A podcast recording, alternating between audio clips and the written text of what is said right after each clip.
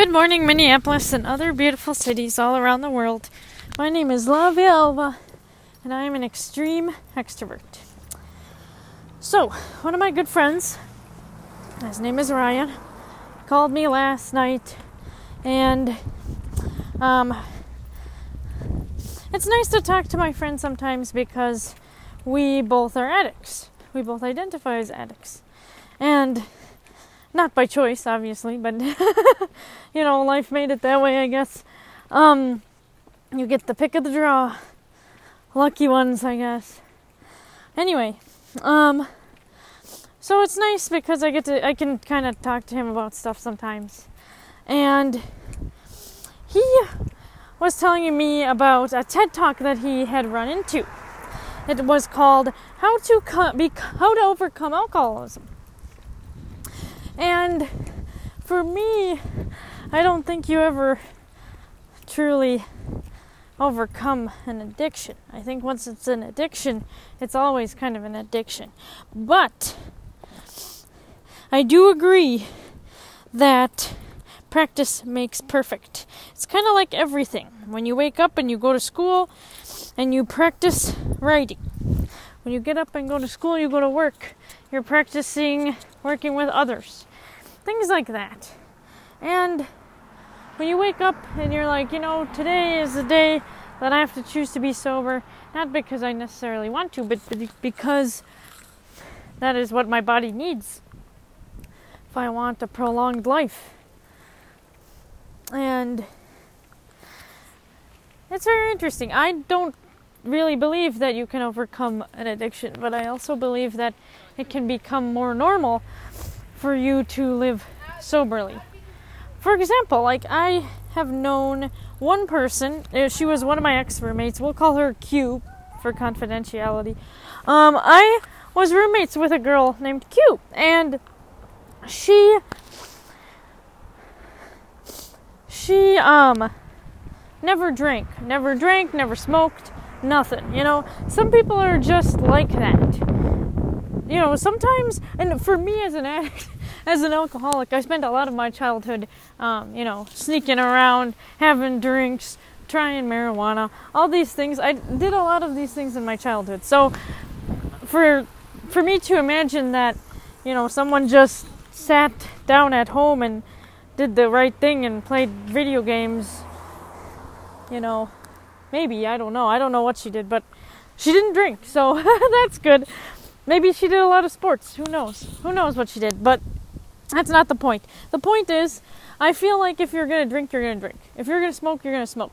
I know that in statistically, if your family smokes and your family drinks or whatever alcohol or even like hardcore drugs, you know, if you see your parents doing um, heroin, doing meth, you're more prone to do that. Not necessarily because you are that kind of person, but because that is familiar to you.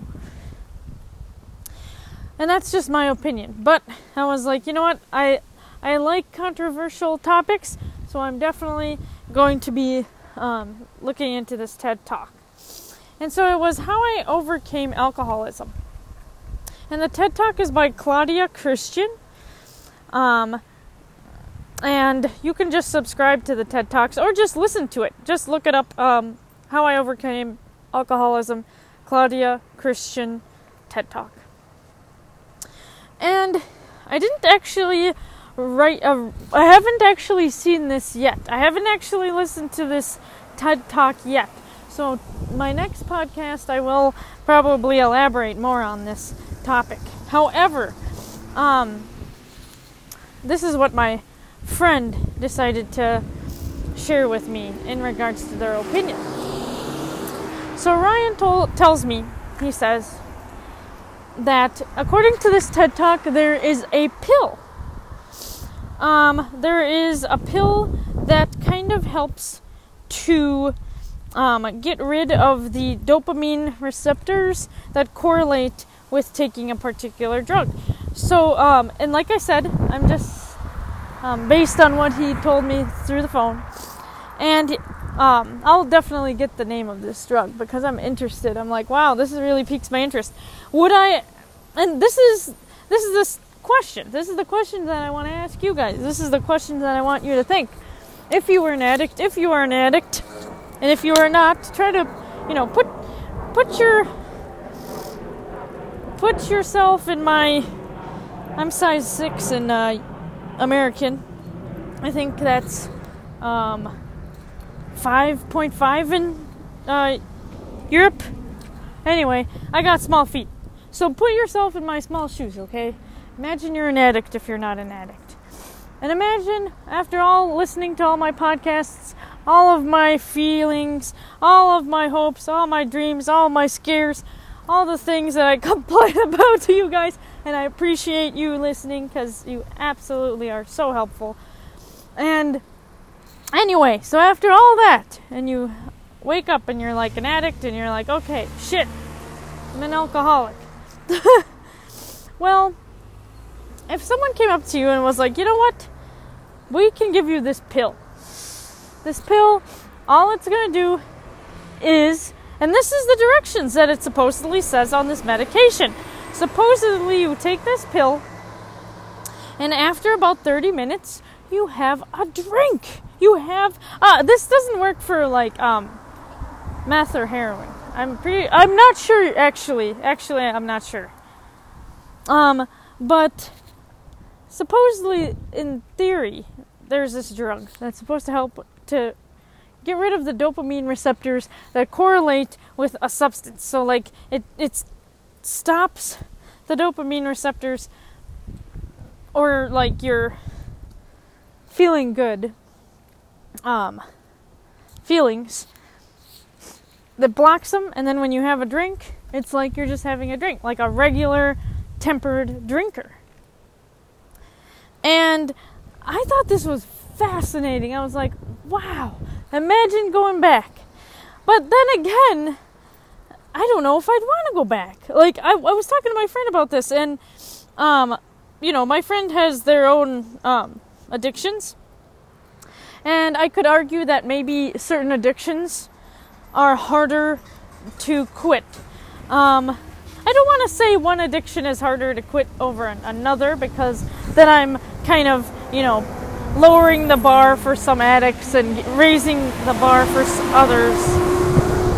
And I don't want to do that. I don't want to say that your addiction is any less serious than anyone else's. So I'm not going to say that, but maybe more when it comes to more physical or societal norms like heroin, meth, yeah, quitting those addictions are probably not as easy as quitting, you know, tobacco, quitting alcohol.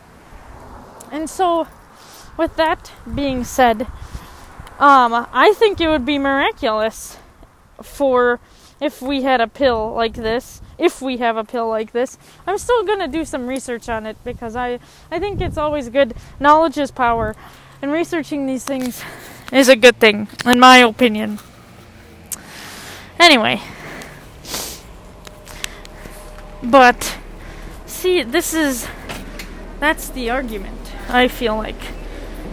Would you then take the pill after you graduated, like for me, like after you graduate a rehabilitation center and pretty much practice your whole life to be sober, then again, just to take this pill and to be able to drink moderately, I don't know if that if that would sit well with me.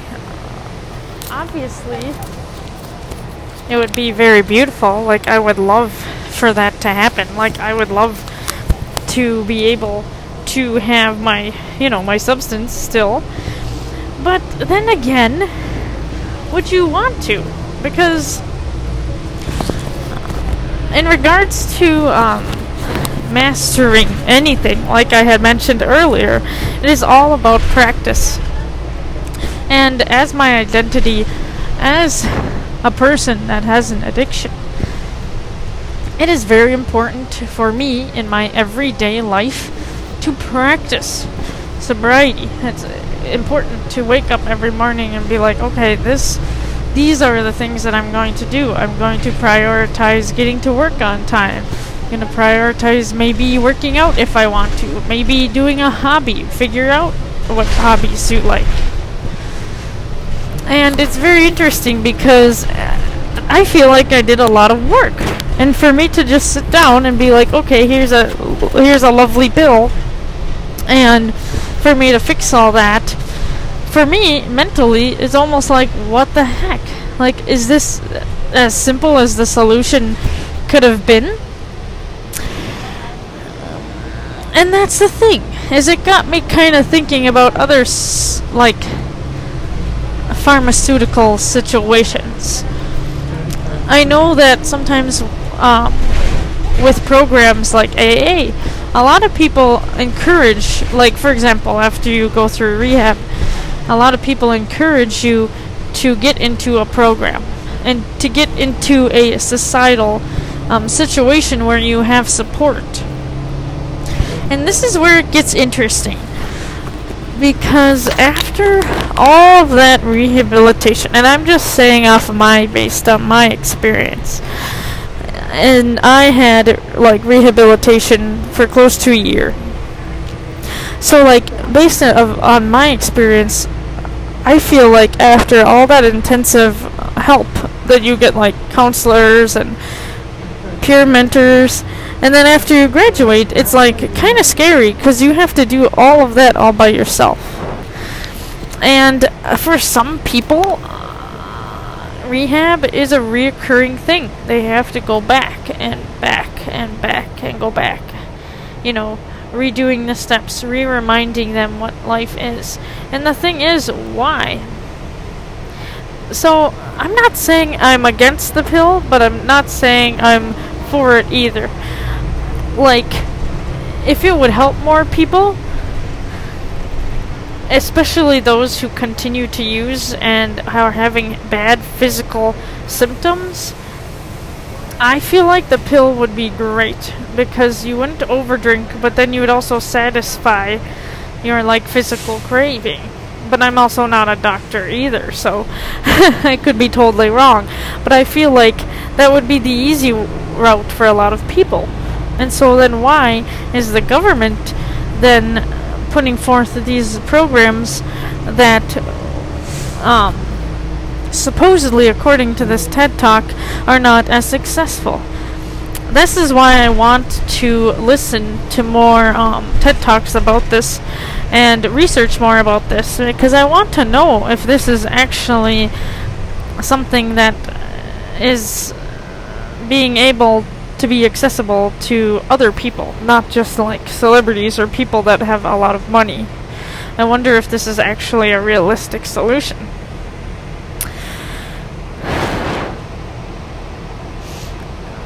And then, of course, we get to the topics of like tobacco, right? I feel like people can take nicotine gum. That has already become a thing. That's already become a, you know, a solution for some people. But then again, the tobacco companies, they make so much money off of people consuming their products. You know, there's always going to be tobacco. Always. Just because it's so ingrained in society. Whether some people use it for religious or spiritual situations, or they're using it to cope with stress, or maybe an addiction and that's the beauty of life, really, because you never know which one it really is. It, one person could be using it for one purpose, another person could use it for another purpose. And for me, I used my substance of choice for a reason.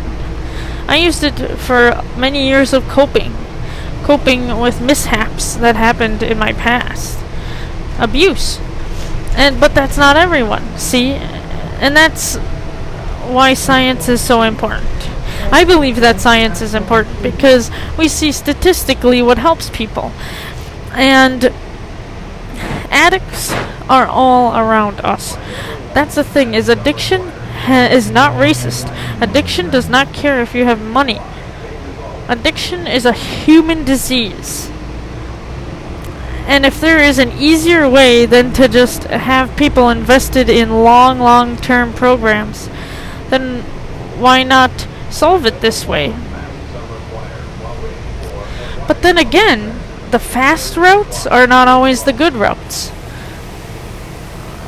So if we gave people the pill to not physically be addicted to their substance, this would be good initiate initially, right? Because people would theoretically are like supposed to quit their substance, right? Well, then maybe maybe programs that take you know that are a little bit slow and you know take a little bit more time time to complete those programs i believe benefit you in your thinking because sure you could give an alcoholic a pill and they can be like oh yay i don't crave alcohol anymore now i just drink like a regular person but that doesn't mean that they're not going to chase that feeling somewhere else they might go search for another drug they might just quit taking that medication you know, it's not all about just curing the craving. It's about a societal thing. It's also an emotional thing too. Drinking uh, eases a lot of pain for a lot of people. It eases a lot of stress. It eases a lot of anxiety. Um, social anxiety. And so it's like programs that kind of cater to addicts need to also cater to those things that are being challenged. Because as an addict, you don't know how to cope. You know, you're learning. And that's something you have to master, regardless of the physical desire to do your substance of choice. And I don't know. I guess I'm going to turn it over to you guys.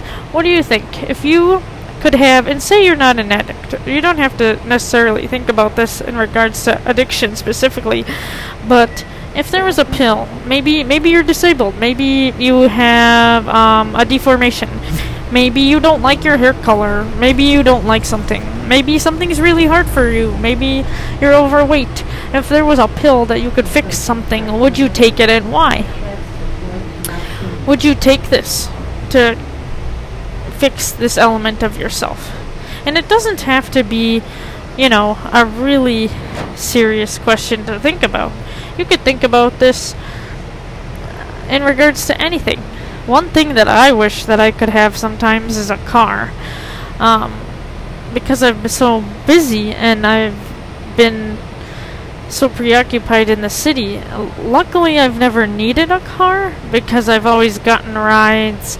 Um, been able to use the public transit or like something like that. It's never needed it, a requirement for me until recently. Now that I'm looking to move um, from my city, and a part of me is like, man, I wish I could just have a car today, you know. And uh, I think it's sometimes our culture to want something so fast. Like even at the beginning of my journey as an addict. Uh, I was like, I want this to be done fast. I want this to be done now. I remember the pain that I felt, the agony of always being like, I want this to be perfected. I want this to be mastered. And it's so interesting to me because it's not something that you master, but it's something that becomes comfortable. And I don't know what is better a pill to help people function and to eliminate the craving, or it is just the years of practice that you have to practice. And I almost could argue that there is a necessity for both. There's a necessity for both. But it's definitely one thing I really do enjoy is I love to hear people's opinions about these particular things. And I'm hoping that um, the stigma about addiction will eventually be less um, serious for people. Um, I hope that um, someday that when someone says like, "Hey, I have an addiction," they're like, "Hey, it's okay," you know. You're a person. You're struggling through something. Um, like if someone were to be struggling with an illness, because it is. It's a disease. I believe it's a physical disease, and um, it's something that you always have to work on. and you have to always work through. And that's why I say this in every podcast. It's always good to surround yourself with people that love you and appreciate you and are willing to listen to you and maybe even sympathize and empathize on what you're going through because it makes you stronger. If you can talk through your problems with people and don't be silent. If you're hurting, don't be silent. Let people know. Let the right people know. The people that you trust. And get those good people around you. Always trust your gut. That's what I've been trying to practice uh, the rest of this summer is just trusting my gut. Um, having a feeling and being like, you know what, I'm just gonna go with it. Um, it's hard to do sometimes, you know, especially when you have a past uh, that is maybe uh, like how do I explain this? The best way to explain this is I actually saw a TikTok the other day about how like the different parenting styles. And honestly, I'm not going to criticize parenting styles. Um, I'll have I have my own opinions, but I also seriously believe it's very cultural and depending on what's going on in the world, you might have to discipline your children a little bit differently. That's just how I believe. Um, but I also do believe um, that children are people. And at an early age, you have to validate their opinions. And I saw a TikTok about this man that was saying that, like, you know, if you have a very, very high authoritative parenting style, and that kind of illustrates that you know I'm the parent. You only listen to me, and you know your your child is just kind of the second-hand citizen that listens to whatever that person says. Do I believe um, a little bit in authoritative parenting? My parents were very, very strict. So for me personally, I'm very used to like I, I feel very comfort in strict settings. I find a lot of comfort in outlines, in, um, you know, people telling me exactly what they need and what they want done, and for me to do it exactly that way. I feel a lot of comfort completing my tasks like that just because as a child I grew up with very strict parents, and I knew it was either yes or no. So that's just my preference. And when people talk to me, I prefer them to be very direct with me because that is just what was comfortable for me when I grew up. And I, at the same time, in that particular setting, as a child, and as a child that eventually grew up as an adult, I did have to learn for myself that my opinions were valid. Just because um, when you're being abused, when you're being physically or emotionally tormented um, as a child, it distorts your um, emotional it, it, emotional understanding of yourself. It distorts your understanding about your value. This is the good thing and the bad thing about authoritative parenting, in my experience. I'm not saying everybody's experience is horrible, but in my experience, this was the case. Um, you know, when I was older, it was very hard for me to set boundaries. It was very hard for me to say, hey, and stick up for myself just because my parents did a lot of that. My parents were like, okay, I'm your parent. I don't care what you have to say. I don't, it's not your time to talk. You don't talk. Just you follow the rules and that's it. And, you know, just collecting the whole thing that I was saying here is the TikTok's main focus was to say that um, when parent, if you continue to act towards your child into adulthood that authoritative manner, your children are not going to want to hang out with you. Um, they're not going to want to hang out with someone that's always criticizing them and always kind of authoritative and telling them what to do. So, as a parent, um, being in your child's life as an adult is a privilege. It's not a right. It's not something that you are mandatory to do. But it's a it's a privilege if your child wants you in their in their life as an adult because they have grown and they have moved on and they're doing better and bigger and better things for themselves. But you know, family's family, and some people have a good form of family. and that's awesome. But going back, you know, to what we were talking about, the reason why I referenced this was because as an addict, a lot of my underlining um, reasons to why it was so hard for me to quit drinking was because it was hard for me to see the value of my own self and my own being. Because I was so used to in my young life about 17 years of my young life I was so used to someone saying like hey you're not good enough. You're stupid you're less than and that really messes with someone's psyche. It it distorts their idea of themselves. So I had to do a lot of work. I had to do a lot of work to regain my confidence especially since my you know as a young child my father always put me down when I was an alcoholic. He made fun of me. Um, when I first had my first, first drink when I was 10 years old in Cancun, instead of help me, he laughed at me and he told all my friend, all his friends, that I was an alcoholic, and that that really discredited my desire to be an alcoholic.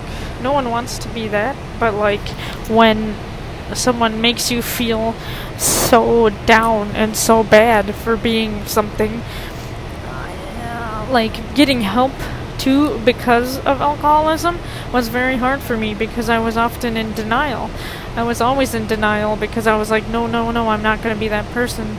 So instead, because I can't control the cravings with my friends, I'm going to have to drink by myself. And that's when it got out of control because I didn't I didn't know how to stand up for myself and what I wanted in my life, but also to like master the ability to be like, hey, you know what, this is my life. If I don't want to do this, I have the power to say no. And the thing is, everyone should be able to inhabit that power that they have. Everyone has the power to manifest and to create their own life. And that's why it's good to surround yourself with positive people, with people that love you, to people with people that um, stand by you and make you laugh and make you smile. People that see the optimistic things in situations, people that are genuine. Because when you surround yourself with those people, it's healthy and they make you feel happy. So hang out with people that make you feel happy. That's what I've learned. This is the best thing that I've learned throughout my whole journey in sobriety is that in order to maintain a good well-being of yourself and to main and to continue to you know set healthy boundaries and be like hey i deserve a second chance. I deserve this chance. I deserve to be sober. It really helps when you have people that are around you helping you and cheering you on to do these things. And if you don't i'm going to let you know that i am this person. I am cheering for you if you want this in your life, you can do it. And I know you can because me, I was an alcoholic for 17 years. I've known people that were alcoholics for longer, for addicts. I have a good, good friend of mine that was addicted to heroin, and they are happily clean.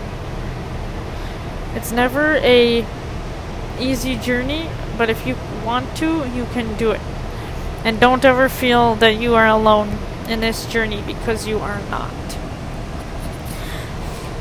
And with that, um, I will leave those thoughts with you.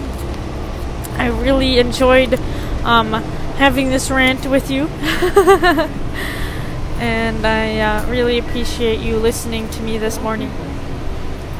And with that, I want to tell you that um, I hope that you do something that you like today.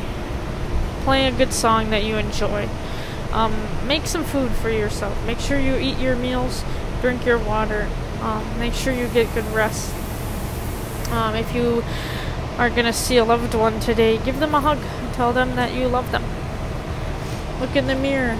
Say something that you love about yourself. Some days are really hard, and some days you look at yourself and you're like, mm not today. But find something. Even if it hurts, find something that you enjoy. and say nice things to yourself today. So, with that, I'm gonna let you guys go, but have the safest, safest, safest, safest of travels.